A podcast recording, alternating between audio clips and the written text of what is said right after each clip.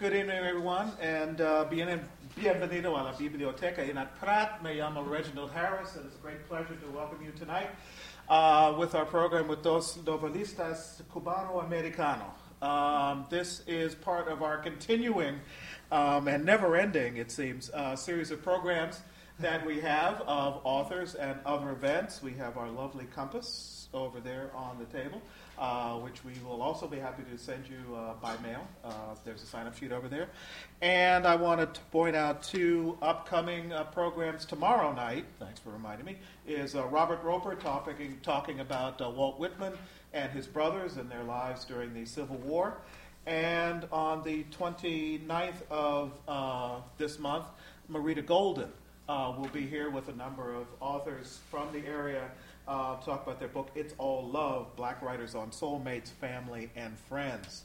But tonight um, we are here to uh, welcome Achy Obejas and my first attempt to mess up your name, Robert Arellano, uh, to the uh, library to talk about their novels Ruins and Havana Lunar. Uh, for us Norte Americanos, Cuba exists as much in the imagination as it does in the real world. Our windows onto the island have been severely limited for decades often distorted by political posturing. Rarely do we get a chance to see either the beauties or the difficulties of life there clearly. Uh, tonight's authors, both, both Cuban born and frequent visitors to the island, have used their novels to open these windows. Uh, both works center on the Cuba of the 1990s, with its people facing increased deprivation after the fall of the Soviet Union. In Achy Obejas' Ruins, Usnavy, an older true believer, uh, discovers what may be a priceless Tiffany lamp and has to choose between the love of his family and the revolution he has supported since he was a young man. Robert Arellano's uh, book, Havana Lunar, focuses on the trials of Dr. Manolo Rodriguez as he is caught between a teenage prostitute he has befriended, the pimp and his bodyguard she's trying to uh, escape from, and La Policia. Uh, both succeed in taking us on wonderfully rich and atmospheric journeys while at the same time succeeding in grabbing readers with stories uh, and strangely different yet familiar characters. Um, stories, well, and actually, okay, I'll, I'll confess, this is one of those cliches that you couldn't put it down. I couldn't put them down, seriously. no kidding. So they're really wonderful. Um, so thank you very much for writing. Um, Let's see. Born in Havana, Achy Obejas was six when her parents came to the United States in the wake of the Cuban Revolution.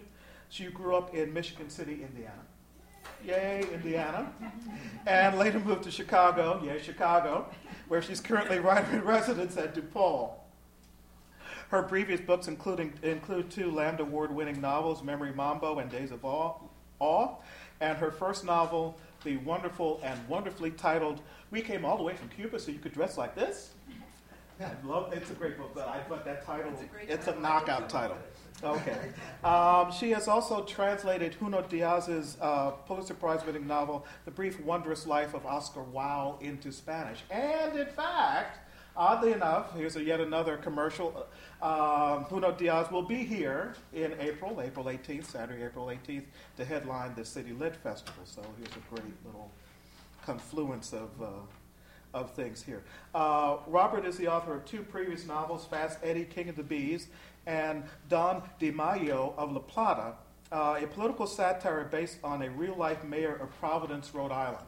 And we here in Baltimore know something about political satires and mayors, so I'll just leave that be. Um, his parents fled Cuba in 1960, and he's visited, uh, returned 10 times at least, chronicling the revolution in journalism essay, and song. So, uh, todos por favor, ayúdame en welcoming Achy Obejas and Robert Arellano a la biblioteca.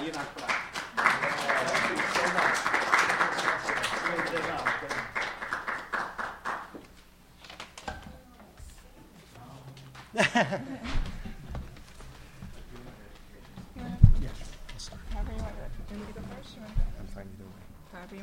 You already found your page, right? Yeah, I found my page. We'll read left to right. and thank you. That was so kind of you, and thank you for hosting us. And so nice to hear that you couldn't put the book down again. Just the, the worst insult I think Dick Cavett said you could ever give an author is to say, Once I put down your book, I couldn't pick it up again. so that the cliche held true for you that you couldn't put it down. Thank you. And thank you. It's just a real honor to be here, as, as you know, who live near here in Baltimore, who've ever been to a reading here before. This library is legendary, and, uh, and, and the hospitality is too now in my heart. So thank you for uh, be, being here. And uh, is there anyone here who's been to Cuba before? Yeah, okay, it's good. I always like to ask that just to get a little context and feel out my crowd. Castro back. I was never in Cuba, but I did interview him in 1959 Wow, what's your Wow, name? Where? at Harvard. Yeah, yeah. Yeah, Wow. he, he had come there, I guess, after the UN appearance. I'm not Right. sure. That was yeah. And uh, I was one who was asked to give him the big question: When is he going to hold election? Uh-huh. Hmm, Samuel Beer, professor of government, asked me, prompted me to ask that question, yeah. and he got explosive.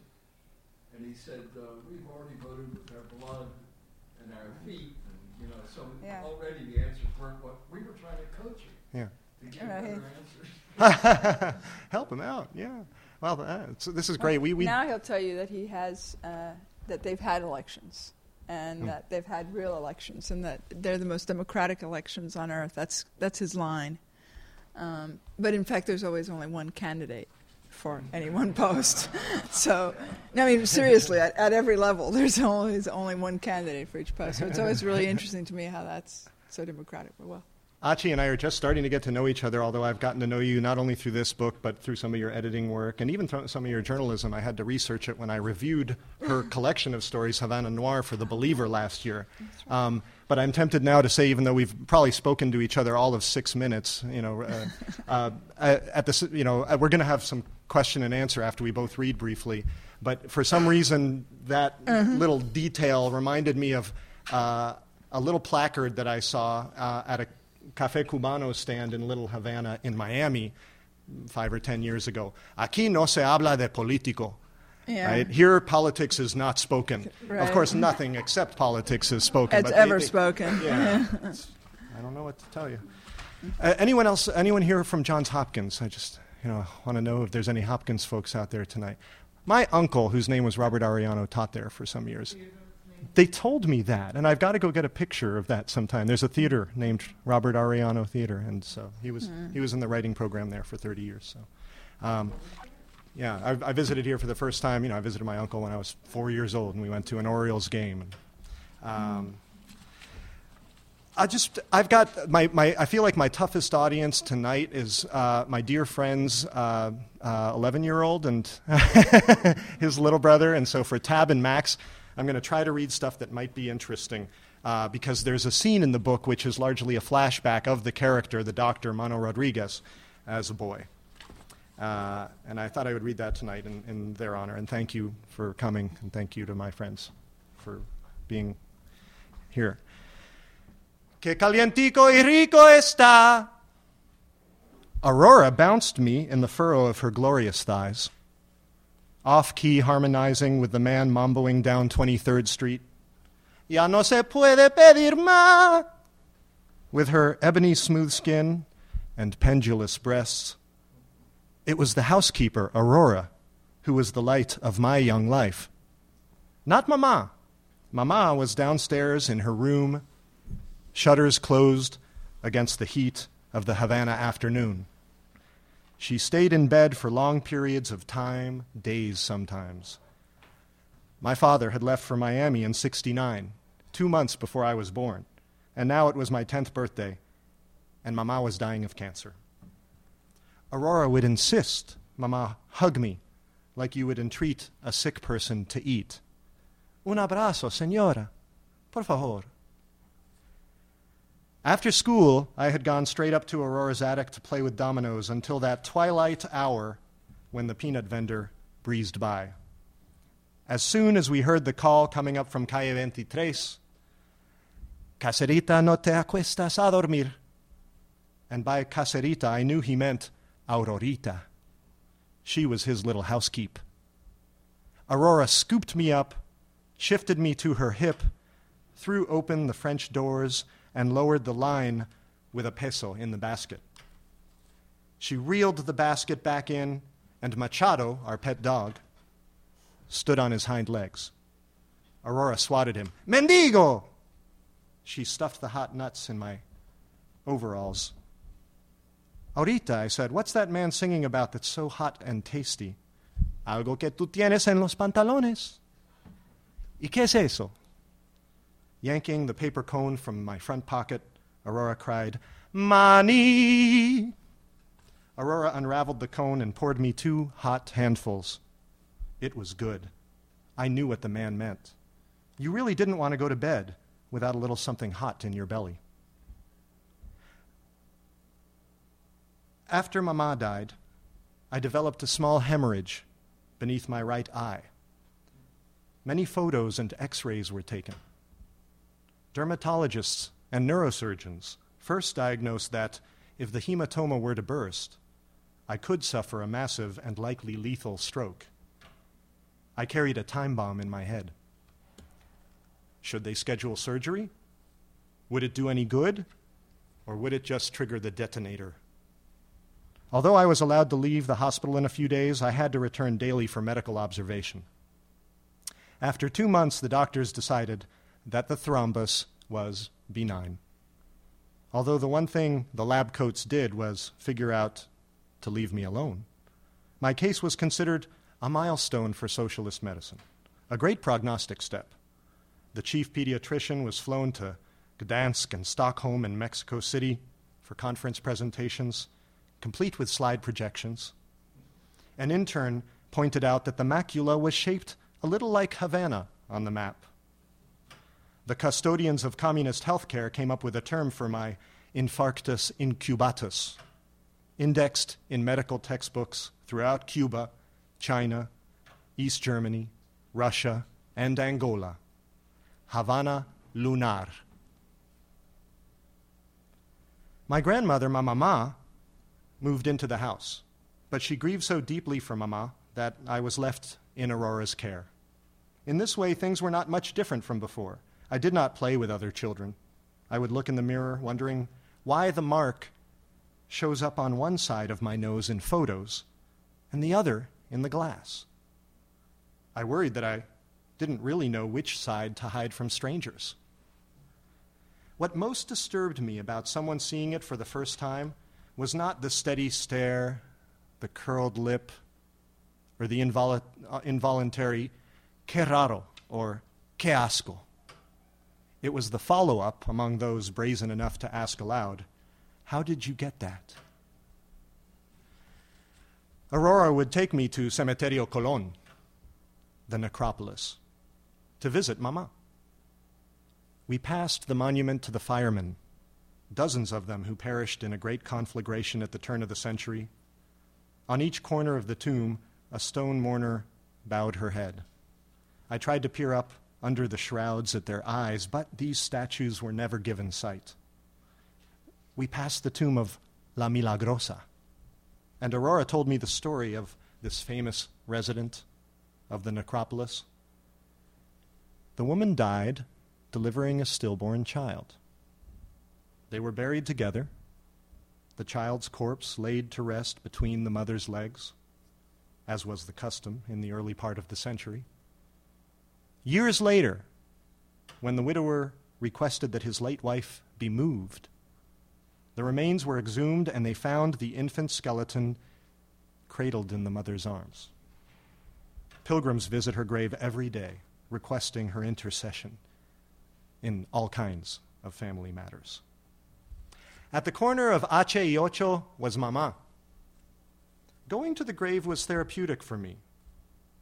It was a place to be left alone not only by the doctors, but by all the strangers around the neighborhood or at school who had heard of my tragedy.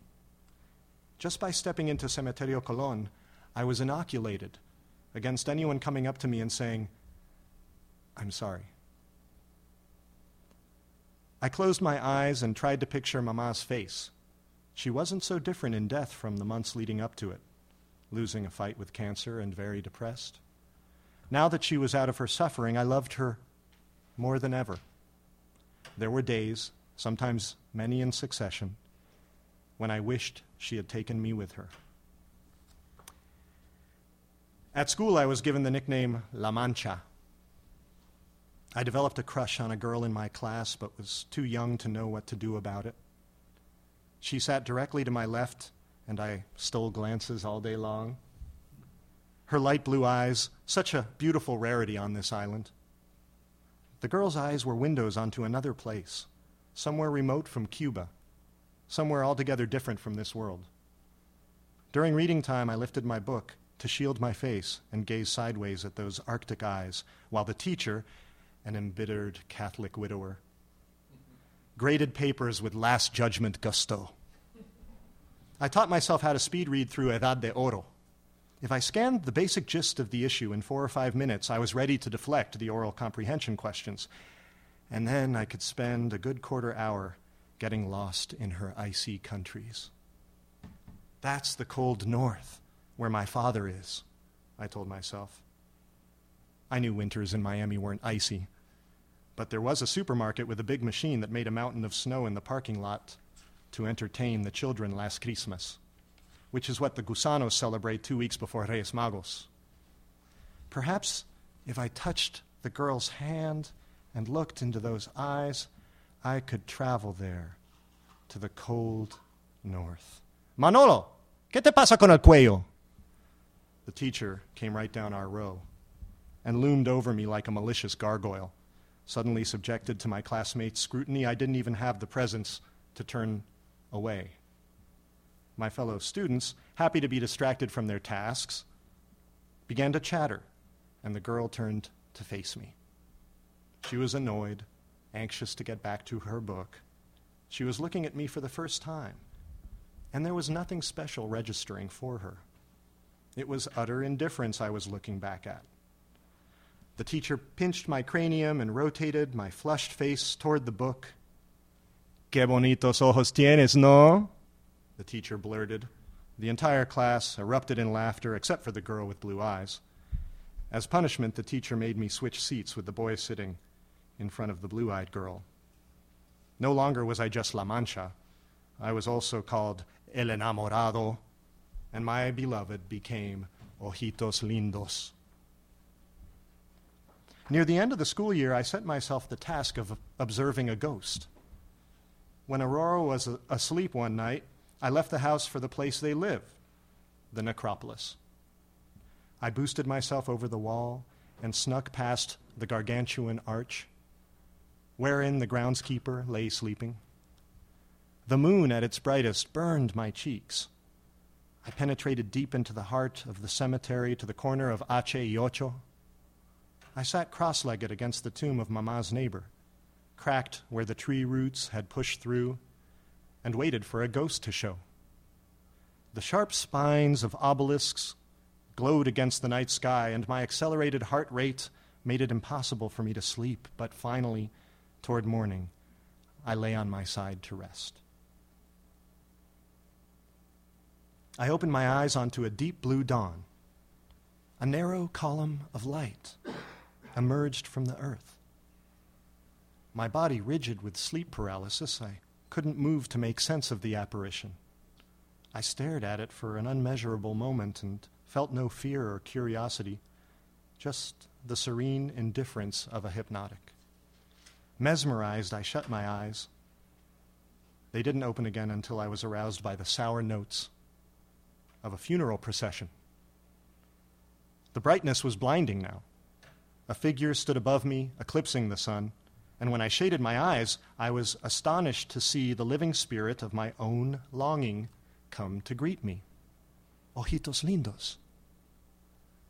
What are you doing here? My father, she said with a jerk of the head in the direction of the funeral. He's the one in the box.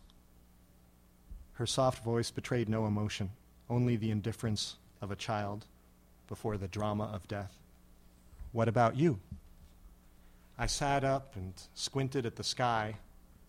The sun had already risen above the tombs. I was embarrassed to admit I had been trying to see a ghost, so I said, Visiting my mother. It occurred to me that my mother and her father were both ghosts.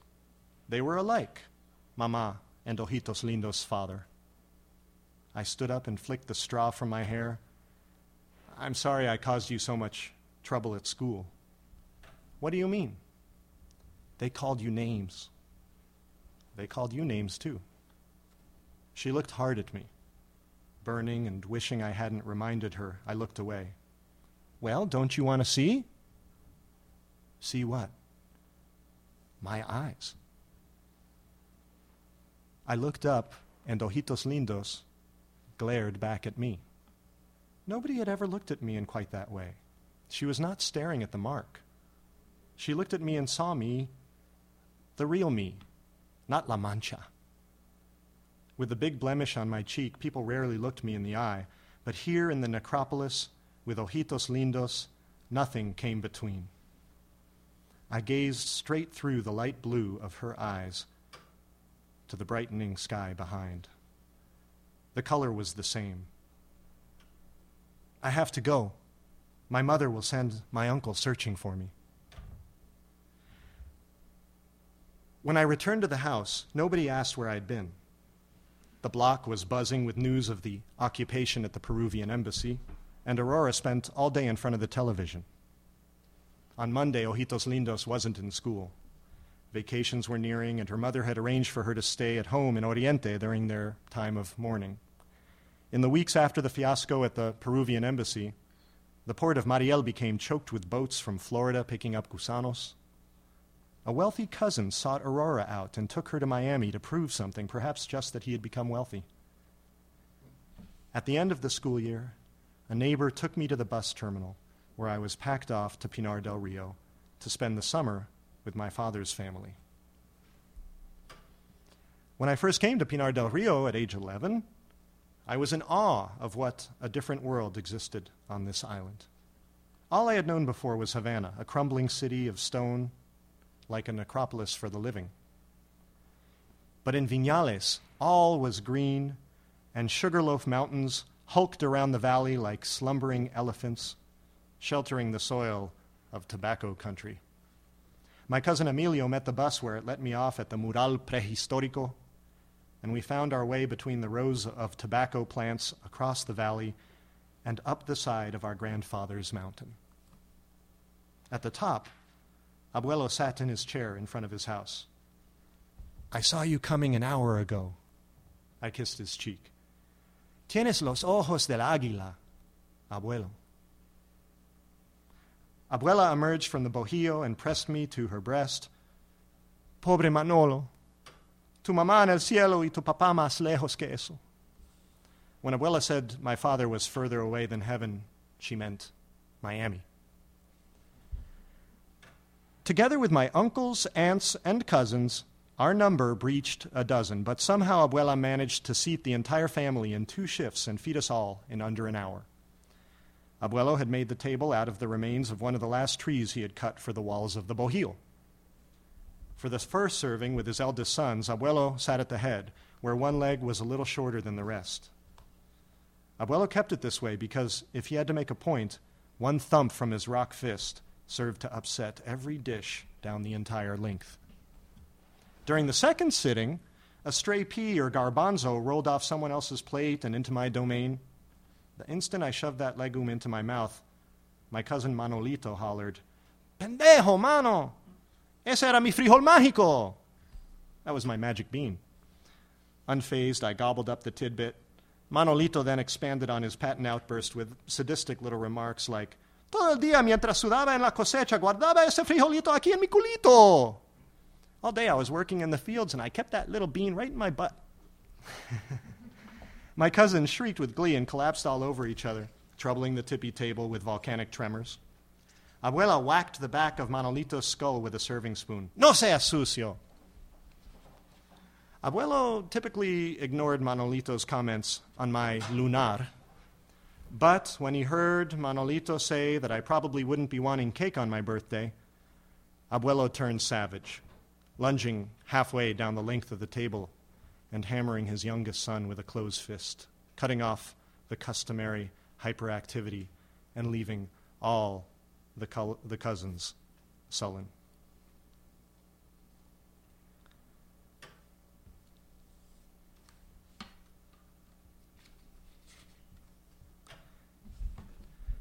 Flashback. Ten candles on a cake. right in front of my face.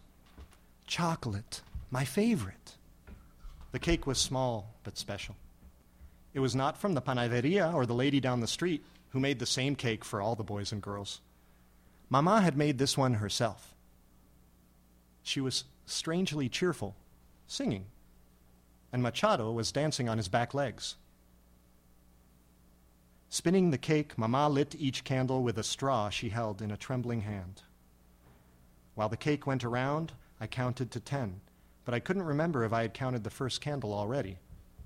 Singing Las Mañanitas, Mama kept turning the plate, and I counted the candles on their second rotation 11, 12, 13, 14, 15. If I kept counting, could I continue time traveling? Could I keep flying through the years from birthday to birthday? I blew out the flames, making a wish for Mama to get better, for good. My mother cut the cake right in half, and we ate off the same plate. We didn't even use forks. It's your birthday, so we get to eat with our hands. Under the chocolate, there was a sour flavor that made my tongue curl up. Isn't it good? she asked. It wasn't very good. I didn't want to hurt her feelings, so I said yes and put a little more in my mouth.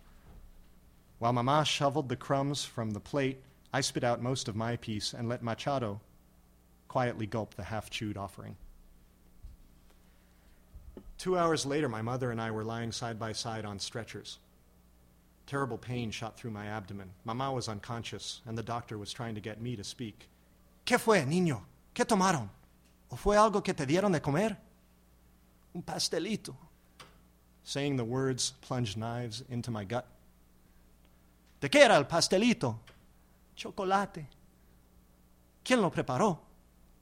Mi mamá. The doctor turned back on my mother and began pounding her chest. A nurse said, The police told me the dog died too. The doctor told the nurse to get an orderly to cut open Machado and find out what was in the cake.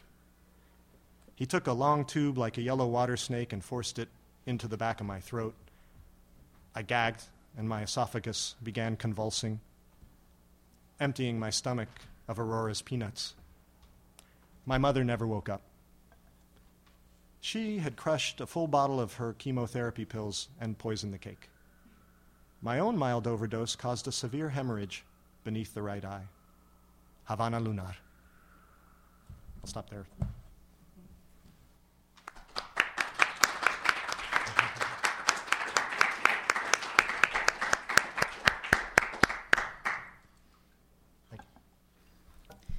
Um, I'm going to read just a, a little piece from uh, Ruins.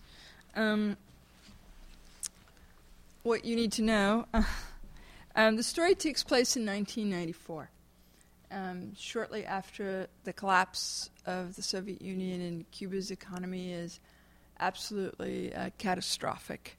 Um, the story takes place mostly in Havana, but uh, in part also in a little fishing village outside of Havana called Cojimar. Uh, prior to 1994, it was known as uh, the residence of the former residence of uh, Ernest Hemingway. Um, he actually uh, left a very beautiful uh, house there, which I'm always sort of amused at when the government guides take tourists because you can't actually go in. So they just point and you can like look through the windows. That's it. Um, but in 1994, there was a, a tremendous exodus out of uh, Cuba uh, through Cojimar. About 70, 80,000 people left in the course of like a couple months. Um, they left in just about anything that would float. Um, the main character in this book, his name is Navi, and he is very, very much a, a good communist. He's completely committed to the revolution, to the idea of the social experiment embedded in the revolution. Um, he's committed to the point that he doesn't engage in any black market business, even though that's what's happening all around him. And he sort of goes the long route uh, to everything because everything has to be sort of legal. All of his friends um, think this is ridiculous, and um, they make fun of him for it. They mock him for it. They taunt him, and they call him Salao, which means cursed. Hemingway translated it as the the worst kind of unlucky, and he used it in uh, The Old Man and the Sea to describe Santiago. Um, Usnavy lives in a tenement in Old Havana, and he has nothing at all in there except the very, very basic things that you can imagine. You know, a bed, uh, you know, a little refrigerator.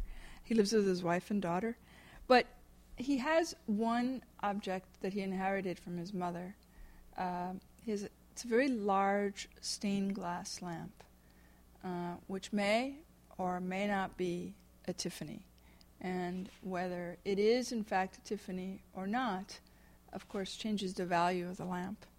Uh, if it was made by a Cuban or if it was made by Tiffany, it becomes a very different sort of experience. So he's um, oftentimes, in, in the course of this, he has to contend with, uh, you know, what to do with this lamp, if anything, because he can't seem to figure out how to see it as anything other than as an heirloom, as a, sent- a, a piece of having only sentimental value.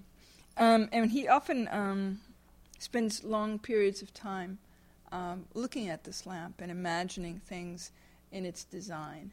And when he uh, does that, he very frequently imagines Africa. He has a kind of an idealistic, um, almost myth- mythical sort of take on what Africa might be. So the story picks up as um, he and his very best friend Obdulio are on their way to Cojímar. Obdulio's family is going to leave, and they have come and they've asked Usnavi to help them, please. Uh, and now he and uh, Us- and uh, Usnavi and Obdulio are on their way to Cojímar on their bikes.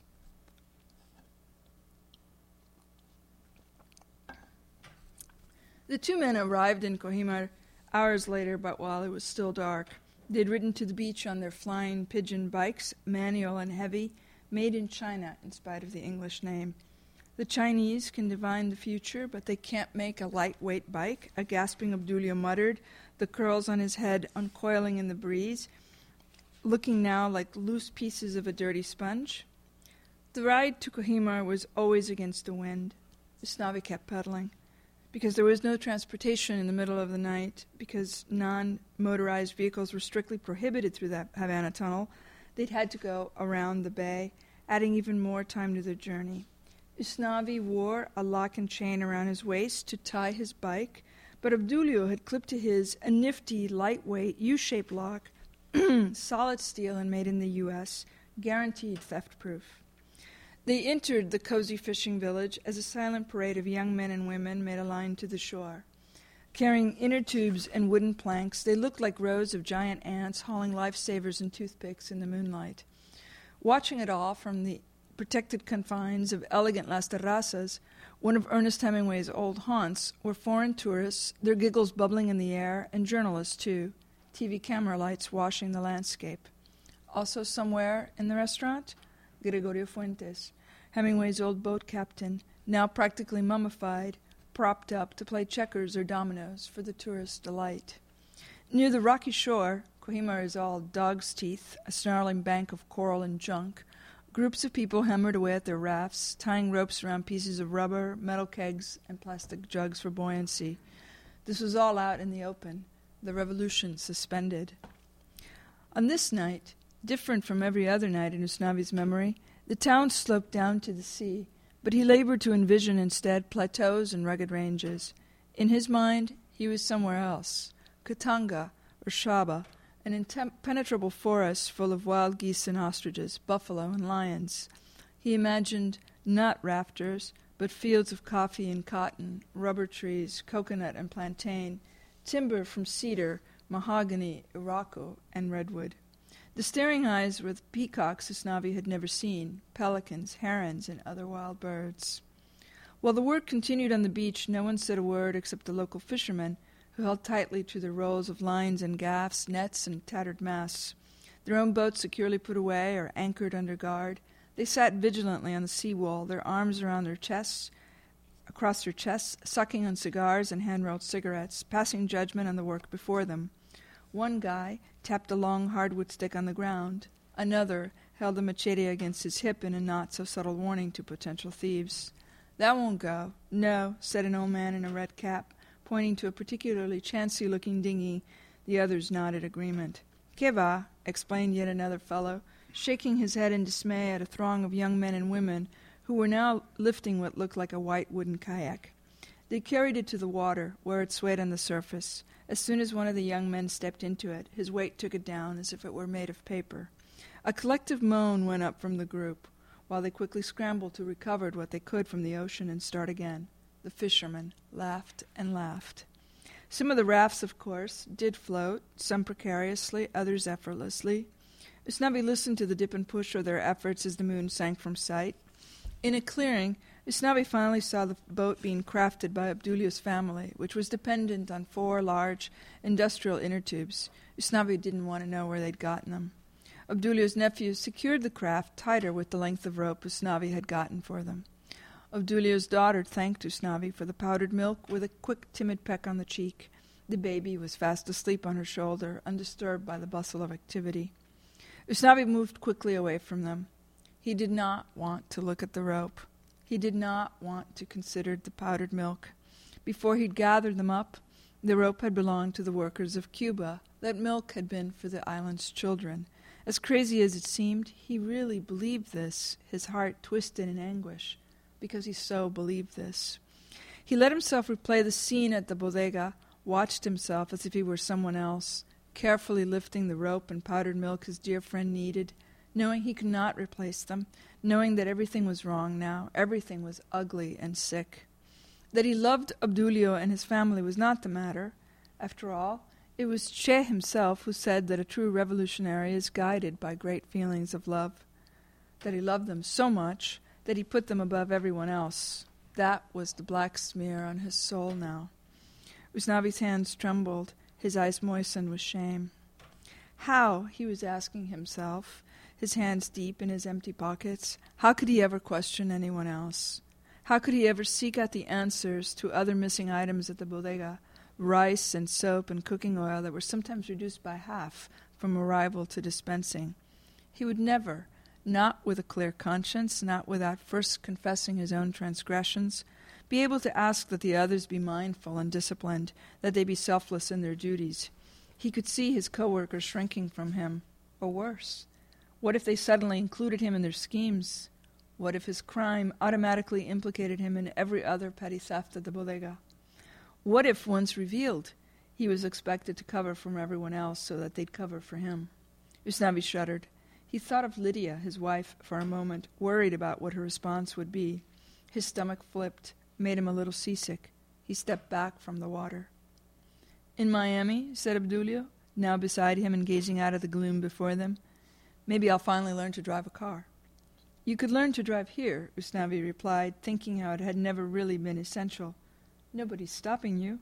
Obdulio sighed. Yeah, but what for? And in whose car? I'll never get to own a car here. Neither will you, my militant friend. You think you'll get a car there? Do you have any idea how much a car costs? Usnavi asked. No, but my brother, my brother in Miami, he has a car, and God willing, I'll get to drive it. Seems like a really stupid reason to leave. Come on, Usnavi. Don't you have any aspirations? Don't you want a place to live that's made for humans instead of laboratory mice? Don't you want a little privacy with your wife? Don't you have any dreams? This is my dream, Usnavi said. He stepped away again, watching as another group labored over planks and tube, but Obdulio moved right along with him. Usnavi wanted to say something, anything, so that they wouldn't go. Obdulio persisted. Come on, when you look at that crazy lamp of yours, do you realize it's the only thing you have of value, my friend? Don't you see anything in all that light and color besides clouds and giraffes and Africa? Africa. I mean, Usnavi, how perverse is that? Who dreams of Africa when you can dream of Miami? Don't you see any hope at all? Usnavi took a deep breath. Obdulio, I am here because you are my friend. Now I will ask you to be a friend to me and stop this crap. I'm not leaving, now or ever. Obdulio shrugged. Fine, he said, as his nephews began to drag their raft to the water. It eased in, it eased in with squeaks and whines, bouncing on the soft waves with the weight of each new person. Usnavi took off his shoes and socks and stepped into the sea to help. He held on to the raft and steadied it as they loaded up, all the while feeling the sharp rocks under his feet, the ticklish weeds wrapping themselves around his ankles. The local fishermen looked on, nodding approval at the superior work. Finally, it was Obdulio's turn to board. Look, your wife and daughter. Usnavi, you need to get over the saintly devotion, your ridiculously selfish virtues, Abdulio said, one foot on the gravelly sand, the other on the shaky vessel. If you're going to stay, for God's sake, at least do something for them. Get some dollars. If you sell that lamp, it's a monstrosity. It must be worth at least a few hundred, maybe even a thousand dollars. Think of what you could do. You could start your own little business on the side. You could buy things Nana and Lydia only dream about. Obdulio's daughter took his hand to help him sit, and with the bereft Usnavi waist deep in the water, the raft pushed off. Good luck, said Usnavi, waving weakly. Good luck to you, my friend, Abdulio shot back. The raft glided away, pulled north by the currents. Its shadows clung to the shore at first, black figures thinning, then turning into gold strings reaching back to the island. As he watched, Usnavi discerned the arcs of flying fish in the distance, like pebbles skipping across the surface. He felt something collapse in his chest. This was it, he realized with a start. This was the last time he'd ever see his lifelong friend. In a moment, Obdulio's raft had vanished into the bright nimbus of dawn. The trip home from Cojímar was usually easier, downhill with the wind in the biker's favor, but this time it was longer. Usnavi couldn't count the hours, they seemed so vivid and unreal. Part of the difficulty was that Abdulio had left his bike as a gift for Nena, and he was having difficulty maneuvering both bikes at once. He tried riding his and leading the other with one hand on the handlebars, but the roads around the bay to Havana had been demolished. Then his feet began to hurt. Taking off his shoes and socks to get in the sea and help push off Obdulio's raft had exposed his bare soles to the craggy reefs. Not only had he been cut, bitten, and scratched in a million places, but his joints ached and his skin itched from the dried salt. To make things worse, as soon as Usnavi decided against trying to ride and surrendered to walking home holding a bike on each side, it began to rain. A rush of water soaked him from the tip of his head to the squishy toes of his now surely ruined shoes. The downpour grew so intense that Usnavi couldn't see anything but a gray mist in front of him. It fell with all the noisy fury of a galloping herd of horses, tiny hoofs rampaging all over his exposed skin. There was no point in running for cover. The shower had come after an ear splitting crack in the sky, as if it had abruptly opened up, sending a cascade from the heavens to this caiman of dirt. Usnavi wondered about Obdulio and his family. Would they survive the storm? Might they just be right, just out of reach? Or were they now bailing water out of the boat, desperate and scared? Maybe, thought Usnavi, turning the matter over, the weight of so many Cuban prayers had finally eroded celestial resistance. Maybe, he pondered, the layer of sky that works as a stream bed had been undermined, finally giving way and discharging into this divine cataract.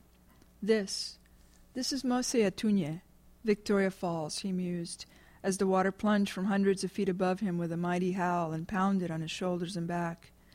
If only this could be harvested somehow. If only Cuba could absorb this awesome force. A drenched Usnavi was limping along when he thought he saw a shadowy shape something eerie, its limbs oversized, its head sprouting a kind of feathery ornament. Usnavi stared ahead as the shape slipped right through the screen of water in front of him. He stopped, leaned a bike against each hip, and ran a hand over his face. But when he looked up again, he saw not one, but several black stick figures sneaking in and out of view in the blink of an eye. As Usnavi looked on, he realized they'd begun to take notice of him too. He was sure one had just made a quick gesture his way, pointing and snapping its fingers. Another clicked its tongue. Usnavi shook his head. Then he looked again. There they were, the figures now more roundly human, less black and more muddled, rushing in and out of the undulating sheets of rain. There were voices, too, each mixed into the soundtrack of thunder and the rattle of water on the pavement, nearby awnings and cars. Somebody, somewhere, was playing with sticks, their tick tock marking the time. There was a flicker of light, a flash, Instantly, Usnavi realized he was in Old Havana, right on Tejadillo Street, only blocks from home. Cuidao, abuelo, cuidao, a young man called out as he snaked around Usnavi. He was carrying long pieces of wood, their ends jagged as if they'd been torn. Usnavi pulled back, avoiding the spear points by centimeters. Ojo! Ojo! called out another man as he dashed by, almost running into him, pushing a wheelbarrow full of bricks still covered with paint and mortar. The chalky stench of wet plaster rose like vapor. Usnavi, A woman shouted, but with an unmistakable tone of annoyance, For God's sake, you're in the way. It was, he noticed, his upstairs neighbor, shamelessly reaping construction materials from the ruins of the building next to him, a derrumbe that had suddenly come into view. The building lay like a crushed egg, part of its white walls piercing the exposed insides, a smashed mirror, a stained mattress ripped open like a vital organ, its yellow foam guts growing grotesquely in the rain. Yamile, what's going on? Usnavi called out to her. What are you doing? She rushed by him with doorknobs and light switches dangling from her hands like viscera. What does it look like? It looked, Usnavi thought, like a scourge of locusts. His neighbors swarmed the body of the place, each tearing off bits that seemed two or three times their size and weight. They worked, just like the rafters at Cojímar, in utter silence. Thank you.